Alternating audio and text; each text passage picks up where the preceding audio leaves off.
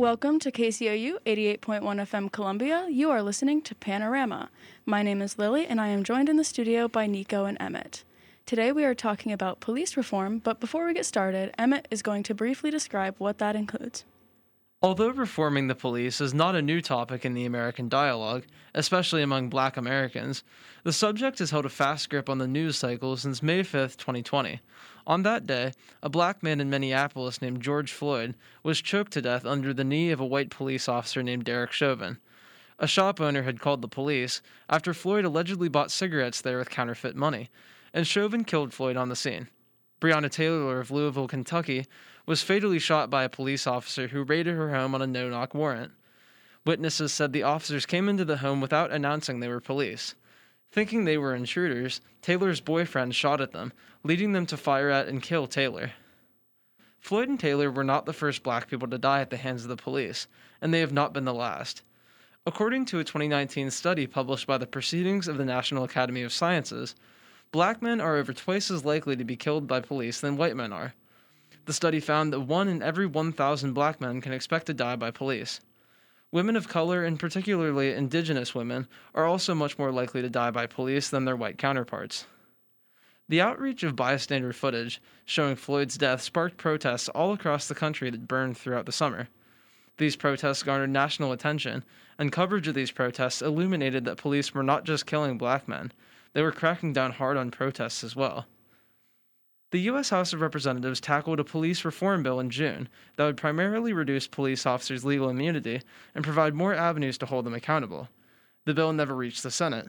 Last week, though, the House passed the George Floyd Justice and Policing Act, the same bill they passed in June. The bill prohibits racial profiling, chokeholds by federal police, and no knock warrants in federal drug cases. It also curtail, curtails police officers' qualified immunity privilege and creates a nationwide registry to track police misconduct. All but one Republican and two Democrats opposed the bill, leaving a bleak prospect for the bill's survival in the 50 50 Senate.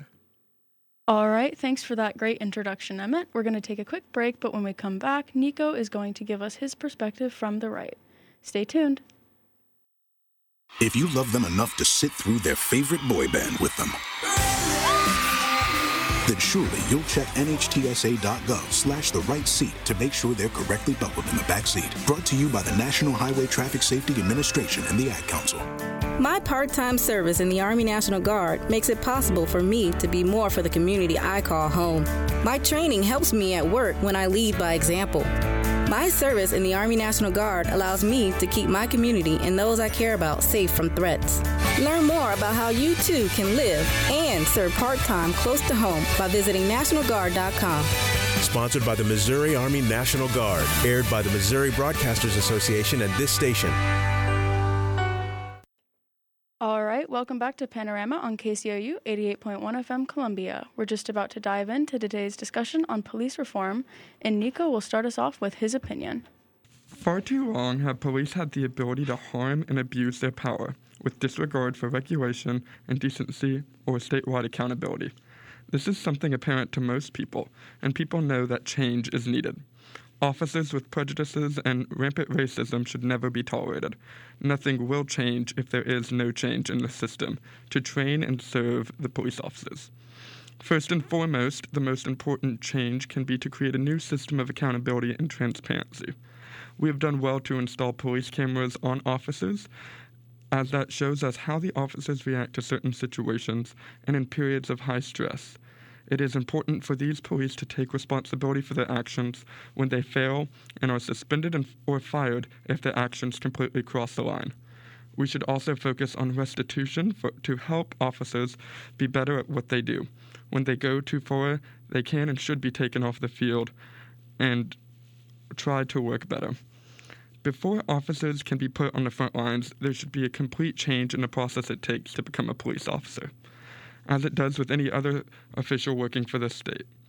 Police education should be uniform across the country. Some states even allow police officers to start working before they even begin basic training. The average officer spends as much time training as a licensed barber. Officers should also go through patience and bias centered training alongside their job training. Policing is a highly intensive job, and a lack of patience is repeatedly a factor that appears throughout incidents of improper policing. Like it has been said, and it will be said a few more times on this episode, many cases of policing derive from reports on people's mental health. I believe it is important to get the right people on those calls rather than just police. People who work and train to handle mental health issues rather than police officers who go in and are immediately frustrated with a lack of allegiance. These people need to be helped, not dealt with. Finally, I call for us to continue to respect the police. While there are many changes that need to happen to improve the institution and allow it to go forward, not all police officers are bad cops. Most police genuinely do care and want to make the country a better and safer place for all who live here, and who go th- and who go through an insane amount of stress every day to try to accomplish that. Nico, I think you suggest a lot of good solutions here. But if we want to ensure that the police behave better, I think we need to realize that in many ways, the police aren't an institution worthy of respect. Because I think you have to earn respect, and I'm not sure that through their behavior, the police as an institution have earned that. At what point does respecting the police as an institution become a cover for individual cops' bad behavior and the institution's problematic origins? I do not think respecting the institution should by any mean help bad behavior in policing. These police officers should go through remediation and or termination and charges if necessary. But the police who are here to make us safe do risk their lives every day to make everyone black or white safer. Um, you also said police officers should go through patience and bias training. What do you think that training might look like, and what do you think might be some of the biggest issues that training could alleviate? I think this needs to be two different but important focuses on their policing training. Patience training would walk officers through situations that would cause them to slow down to better access the situation and create a better plan rather than quickly coming up with a foolish plan in their head that could injure someone who is not a threat to themselves or others. Bias training is currently being taught in some states as a part of training already. It reveals what kind of biases they have and how to overcome and ultimately eliminate discriminatory behavior. Together, these will help police take a step back, breathe, and create a better plan of action that'll keep everyone safe. All right, thank you, Nico. We're going to take another quick break and then come back with my perspective from the center. Stay tuned. A ranger station. I'd like to report a bear hug. Okay. I put out my campfire and Smokey Bear hugged me. So you drowned the fire, you stirred it, drowned it again, and felt that it was cold? Uh huh. Yeah, he's just letting you know you did good. Bear hug from Smokey Bear. Status update. I'm gonna let you go now. There are many ways to start a fire, but one sure way to put it out. Learn how you can do your part at smokeybear.com. Sponsored by the U.S. Forest Service, Ad Council, and your state forester. Majesty's a pretty nice girl, but she doesn't have a lot to say. Her Majesty's a pretty nice girl, but she changes from day to day. I wanna tell her that I love her a lot, but I gotta get a belly full of wine. Her Majesty's a pretty nice girl, someday I'm gonna make her mine, oh yeah, someday I'm gonna make her mine. Welcome back to Panorama on KCOU 88.1 FM Columbia. Today we're talking about police reform. We just heard from Nico about how he feels on the right, and now I will talk about my opinion on the issue from the or from the center. Sorry. Um, first, I want to start out by talking a bit about an instance I personally experienced. My sophomore year of high school, a well known and well respected student of color was called into the office because, if I remember correctly, he was caught parking without a parking pass multiple times. Obviously, this is a completely nonviolent offense. However, he started arguing with the administrator, and the resource officer was called in. I'm unsure exactly what happened since it was shoved under the rug, but the officer used some level of physical force that was definitely not allowed in schools.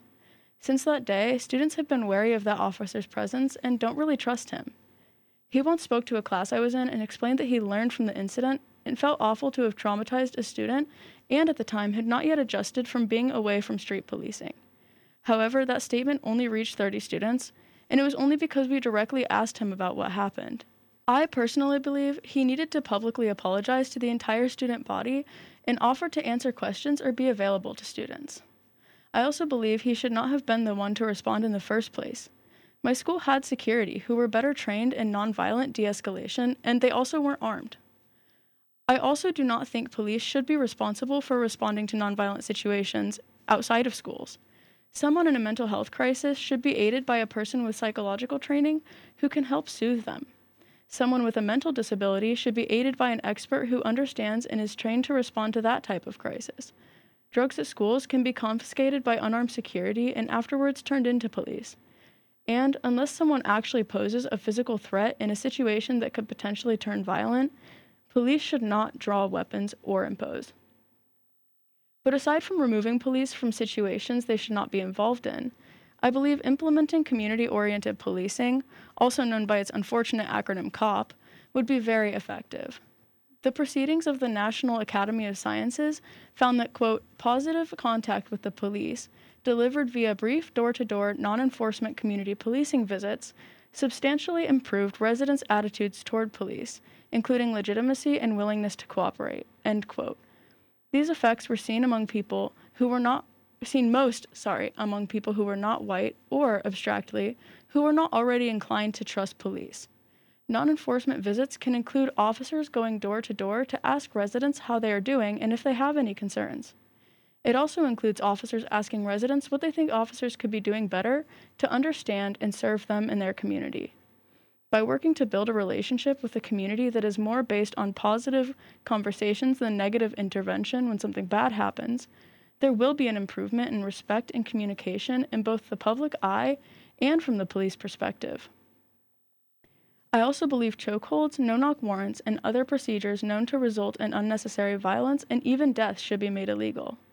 Getting that done on the federal level is a step in the right direction, but ultimately affects very few cases, since policing is a state power.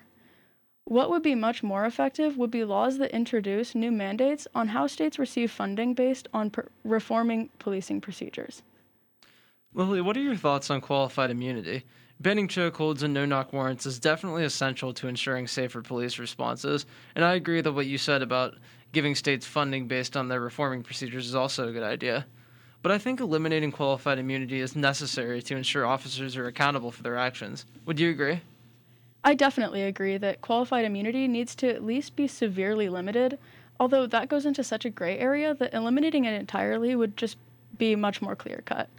I think it would force officers to think twice before committing any level of violence, violence against another person, which is obviously very important and definitely doesn't happen as often as it should. Their job does require a lot of life threat- life-threatening situations which can take a toll on mental health and result in erratic behaviors, which also needs to be considered. Of course, that never justifies killing another person, but those violent acts should also could be reduced by providing officers with the mental health care they might need. I genuinely do agree that police officers need to be called less for nonviolent offenses, but in scenarios that require mental health experts, how would you fund that saying that these experts would cost more to the taxpayer? I honestly don't think these experts would cost much more taxpayer money. Yes, they might be a tiny bit more costly due to increased necessary education, but there is good reason for that tax increase since it means better protection for community members. I also think mental health experts could reduce the need for as many traditional officers. If you think about it, there are a lot of instances where two officers might respond to a nonviolent scene. If mental health responders are added to law enforcement, departments would only need one traditional officer and one mental health expert to respond to such scenes. All right, thank you for the qu- great questions, guys. Um, now we're going to take another quick break and come back with Emmet, who will be telling us a bit about his perspective from the left. Stay tuned. Life can be dramatic, but day to day relationships aren't always like you see on TV. You can help the young people in your life work through the drama by engaging them in conversations about healthy relationships. Use Connect with Me activity cards to start discussions on this subject and other topics that matter to teens. Visit health.mo.gov/connect to access these free cards and resources. A message from the Missouri Department of Health and Senior Services. Look at me, busy as a bee. Where'd I get all this energy? Oh, man, mm, man. I don't sleep and I don't eat, but I've got the cleanest house on the street. Oh, man, mm, man. Get these hairs all out of my face. Get these bugs all out of my place. One more hit, no time to waste. Oh, man, mm, man. All right, welcome back to Panorama on KCOU 88.1 FM Columbia. Today we're talking about police reform. We've talked about police reform from the right and center, and now Emmet will talk to us about his perspective from the left.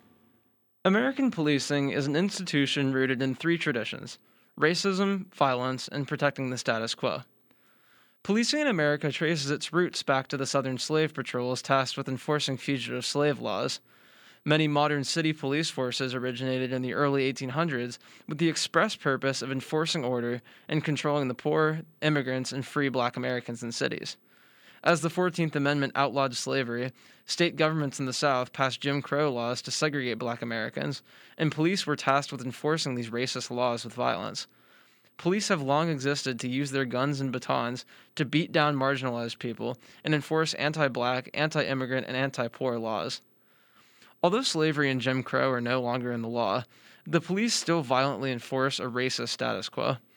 As we have seen time and time again, police have beaten and killed innocent people for sleeping while black, playing while black, driving while black, having a mental breakdown while black, and just walking down the street while black.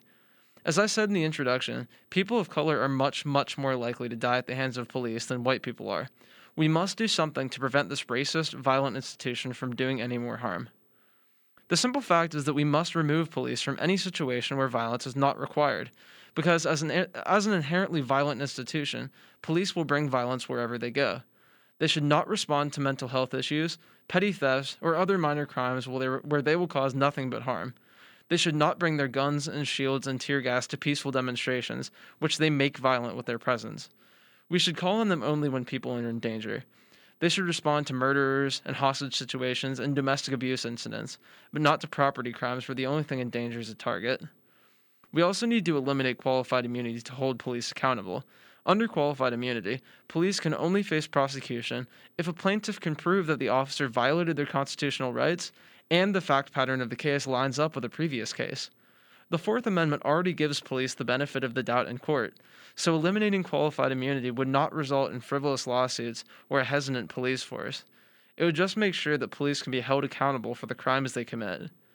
We should eliminate qualified immunity, force police to personally respond to lawsuits, and create a national registry to ensure that individual officers face retribution for their actions.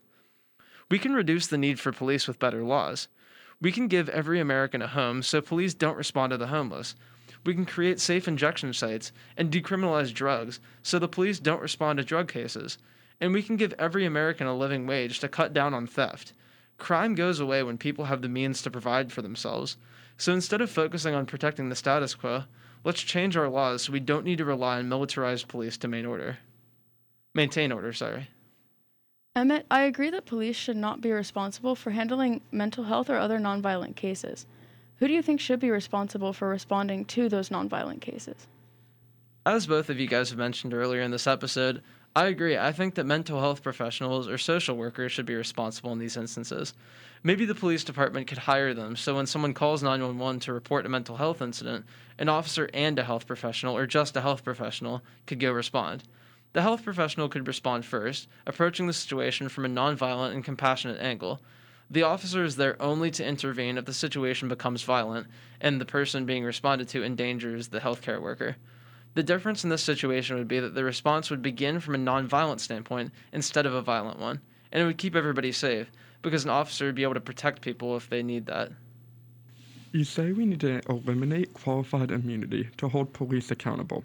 How would this process of eliminating qualified immunity lead to better police accountability, and how will it keep people safer uh, from harmful policing? Eliminating qualified immunity will ensure better accountability because police officers will know that they cannot kill with impunity. If we eliminate it, police will still have some benefit of the doubt in court thanks to the Fourth Amendment. That will ensure that they are not punished for every bad split second decision that they make. But they will no longer have the extremely strong protection of qualified immunity that shields them from consequences as long as the facts of their case have not occurred before in court.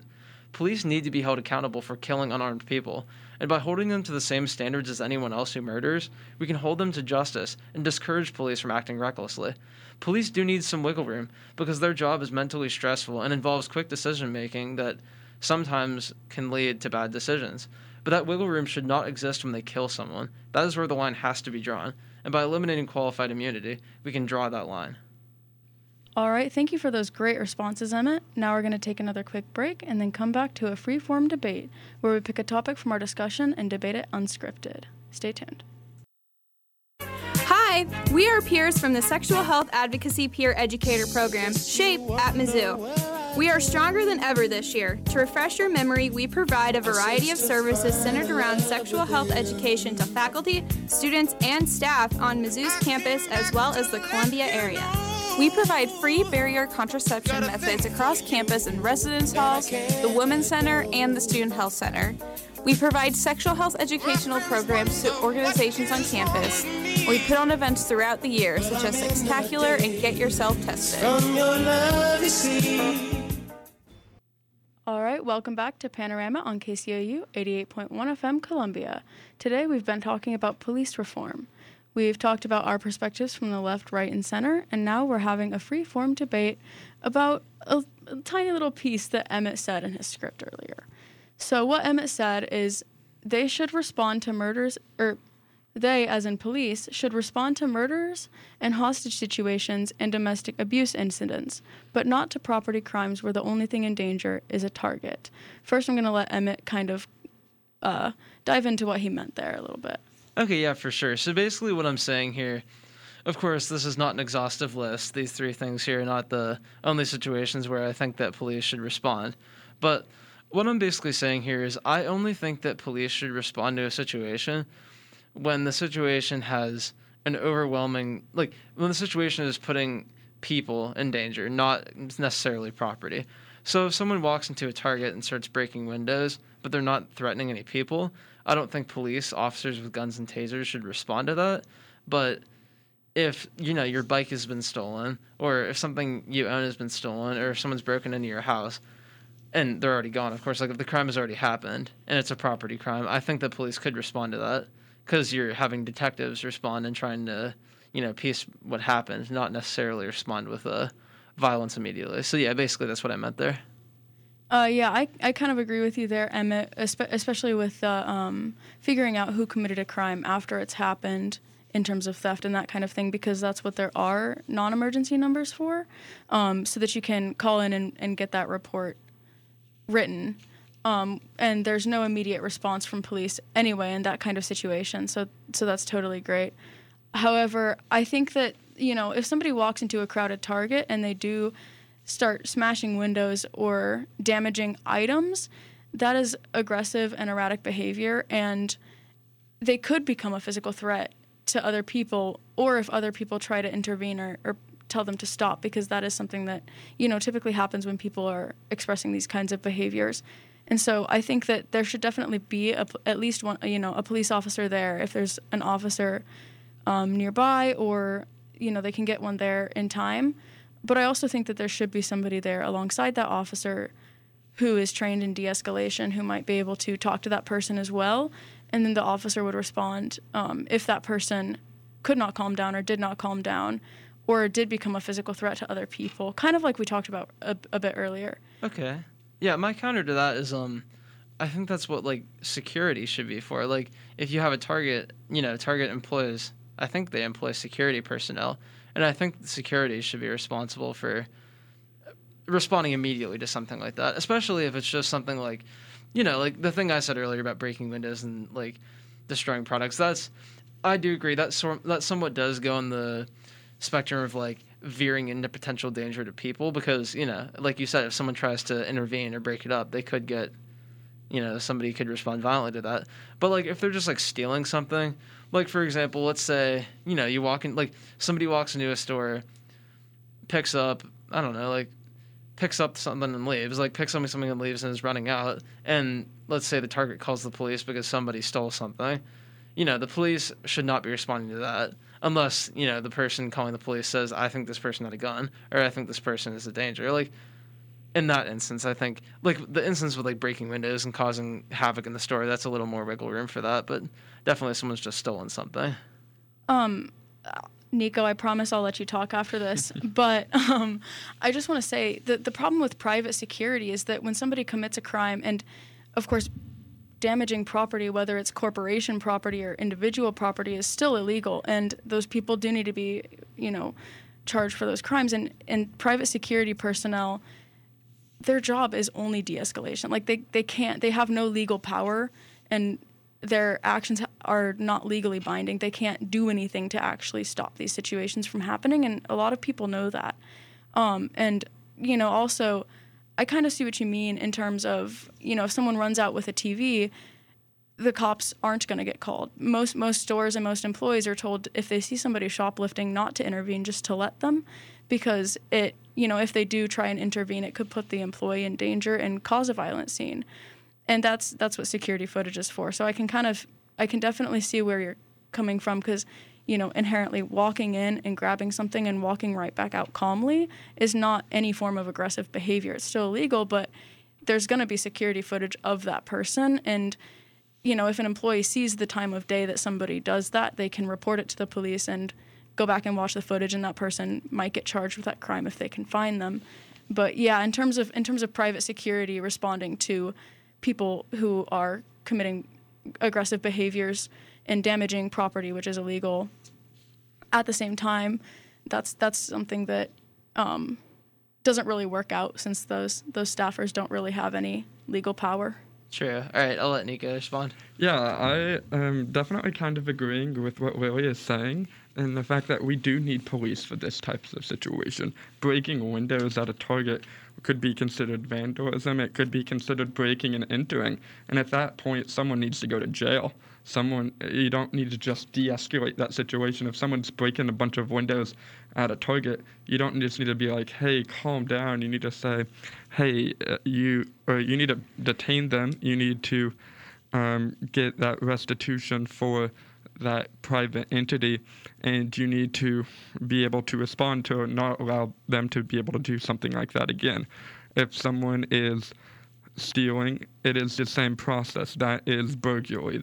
That is most of most times seen as either a misdemeanor or it can be seen as a felony depending on how much was stolen. And in that case, they need to go to jail.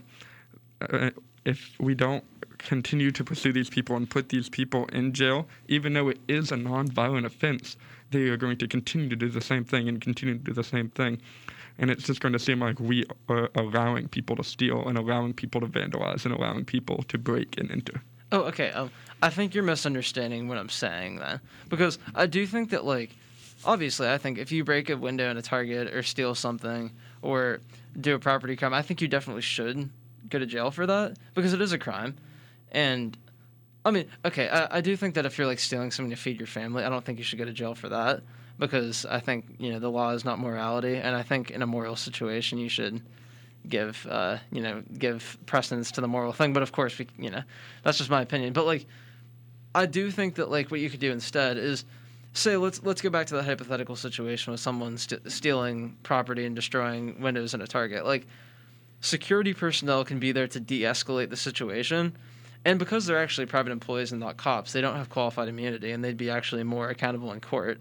So they're more likely to respond to the situation more coolly because they know that they can't just get away with scot free in court. But then, secondly, um, you know, like they can de escalate the situation and then, like, you know, restrain the person, call the police to come get them. Or, you know, we could treat it something more like the shoplifting example where, like, you restrain them, you kick them out of the store, and then you have the police go get them you know something like that where you're not you're not putting violence in a situation that doesn't already contain violence which police bring but you're still making sure that there is a legal you know consequence for behaving that way.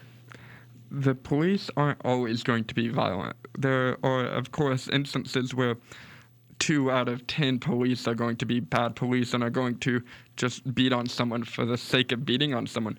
But your quote was they sh- police should respond to murderers and hostage situations and domestic abuse incidents, but not to property crimes where the only thing in danger is a target.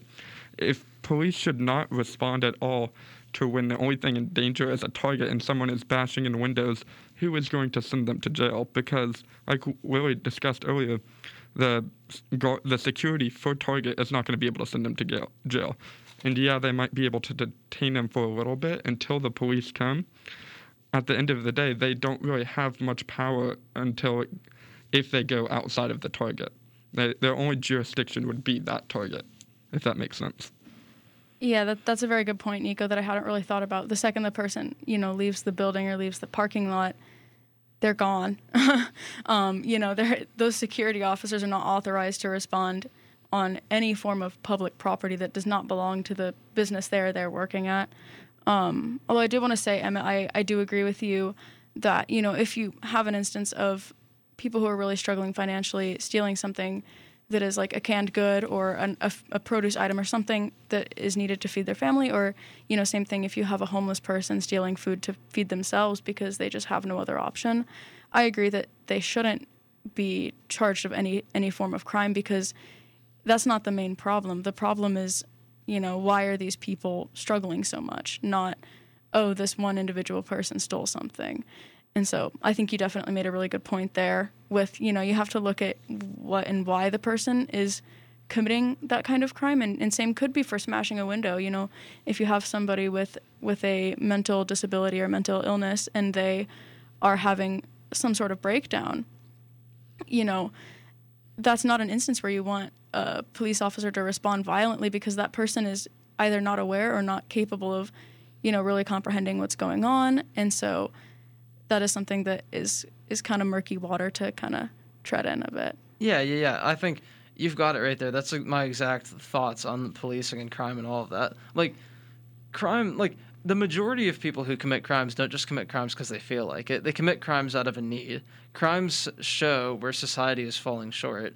And if you have people stealing and if you have people, you know, trespassing so they can get shelter, stuff like that, like that's showing that we have a homelessness problem and we have a problem with people not having enough to eat. So instead of responding to those situations with, you know, charges and putting them in jail immediately, of course we should put people in jail when they do it. But like the purpose of crime and like responding to crime should not be how do we make sure that we punish people for doing something? It's how do we make sure that we fulfill this need in society so people don't feel they have to commit this crime anymore?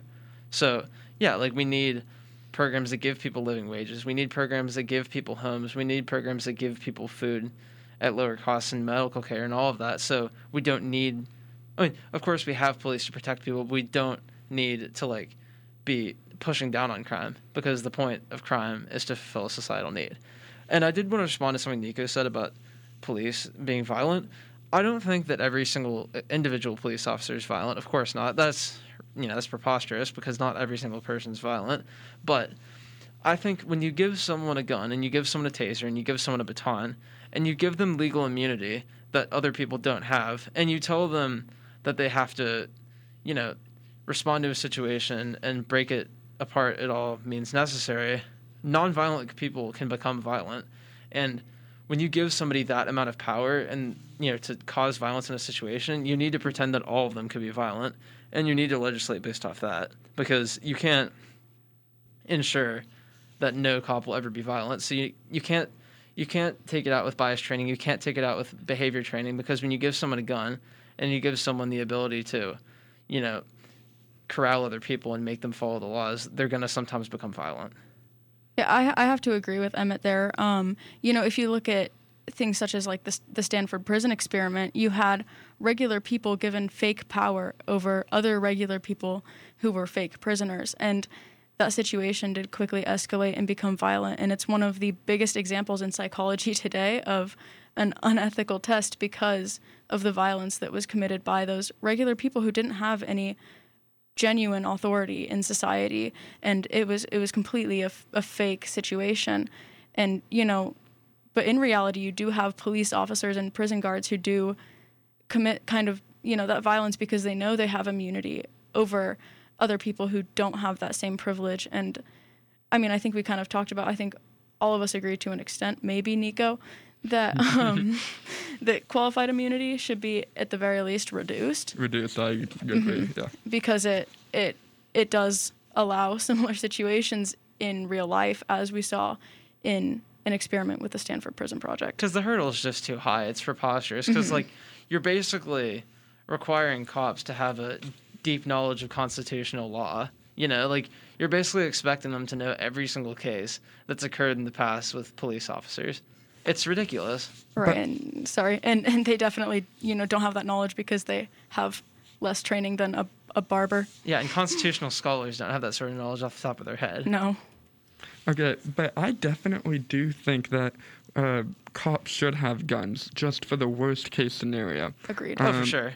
Yeah, I know that it's difficult for them that if they have a gun that it can escalate to the fact that they are going to use that gun, but they need to have those guns, which takes me back to the um, what I said in my statement in the very beginning that we need to get back to the basics, to the fundamentals of their training and better choosing who is going to be who can be a police officer and who cannot be.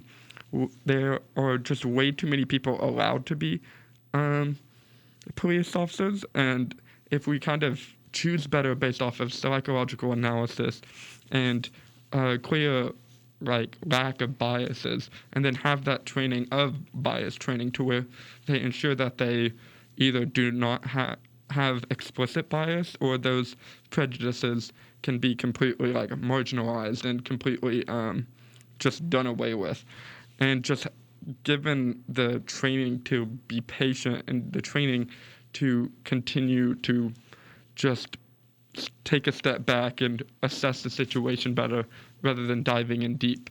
I think that it's with better training and with better preparation that these police officers can continue to protect and serve as they're called to do.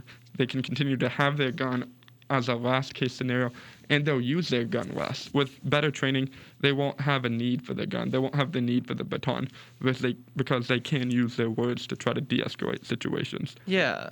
Like I do think that training's important for sure. Like training's essential. Like we need to make sure that people, you know, recognize their biases and try to fight them. But like I think assuming that we can solve many of these problems with just training is assuming that humans can be programmed to behave a certain way because you know, like you can have all the training in the world, all the education in the world, but you know, like if you're in a situation where you know you're not thinking clearly, you can still pull out a gun and shoot someone. Like I think that we need to not rely on people like we can't just trust people to always behave well even if they've been trained on how to behave well.